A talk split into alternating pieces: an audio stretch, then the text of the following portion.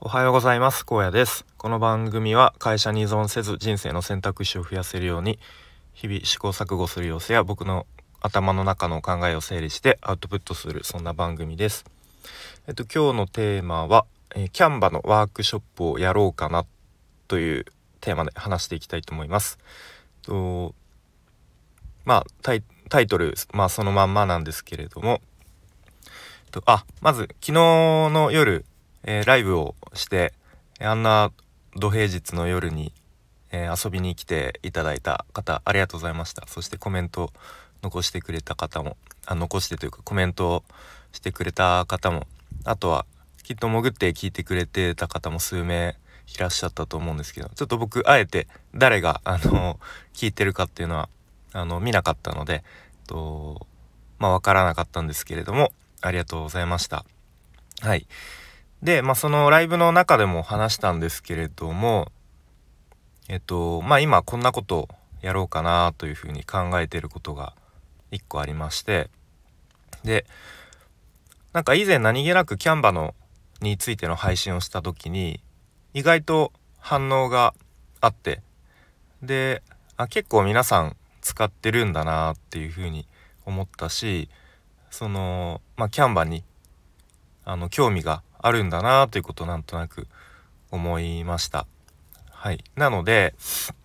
なんか初心者の方向けに何だろうちょっとしたこう時短テクニックじゃないですけどなんかそういうのをお伝えしたりとかあとはこれやっちゃいがちだけどやっちゃうとちょっとダサくなっちゃうよみたいなちょっとしたポイントだったりとかをあのお伝えする。まあそんな内容のものをなんかやったら役に立てるかなと思ったりしました。はい、でまあワークショップ形式なのか、まあ、僕が一方的にあのお伝えする、まあ、セミナーっていうんですかね。そういう感じにするのかちょっとまだ決めてないですけれども、うん、まあなんとなくやってみたいなと思っていて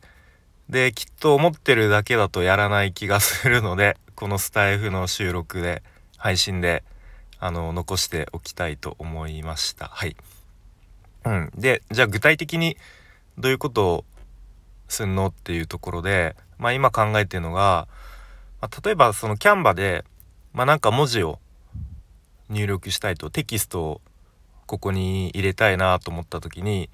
きっとあのテキストっていう項目をクリックしに行くと思うんですよね。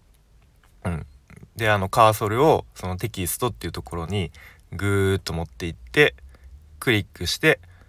っていう風にテキストを入力すると思うんですが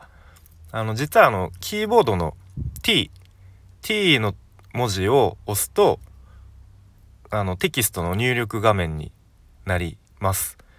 なので、まあ、本当数秒ですけれどもこの、まあ、ショートカットキーって呼ばれたりしますがなんかそういうのをいくつか覚えておくとなんかその積み重ねですごくあの時間の短縮になったりとかすごくあのストレスが減ったりしますのでなんかそういうのをいくつか紹介できたらなと思ったりとか、うん。まあ、あとは僕が本当に何もこうデザインのこととか知らない時によくやってたなって思うのが例えばあのテキストのフォントですねあの、まあ、明朝体とかゴシック体とか、まあ、他にもちょっとこう変わったフォントとかあると思うんですがそれを結構なんか珍しいフォントにしたくなるなりませんか？なんか僕は結構なんかちょっと変わったフォントとか使いたがってたんですが逆にダサくなっちゃうっていうことも結構あるんですね。うん。なので意外と定番のゴシック体を使った方があのダサくならないとかなんかそういう僕が超初心者初心者というかそのデザインとか何も知らなかった時にやっちゃってたなっていうことを、うん、なんかお伝えできればなと思ったりしています。でまだこんな感じでふわっとしてるんですがまあ一番いいのはやっぱズームが一番使い慣れ皆さんも使い慣れてるのかなと思ったりしてて、うん、なので参加希望の方に、まあ、その Zoom の URL をお送りしてでそこで画面共有しながら、まあ、できればなんか事前にこれを作りますみたいのを決めといてで参加者の方もご自分のパソコンでキャンバーを開いて、まあ、実際に手を動かしてもらえるとあのまあ覚えやすいのかなと思ったりしています。はいということで、まあ、今こんな感じのことを考え考えてますよということで、まあ、なんかキャンバのワークショップ的なものをやろうかなと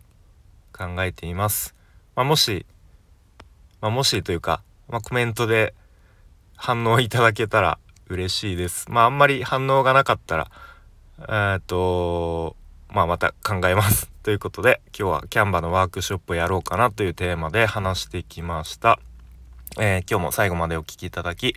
ありがとうございました。荒野でした。良い一日にしていきましょう。バイバーイ。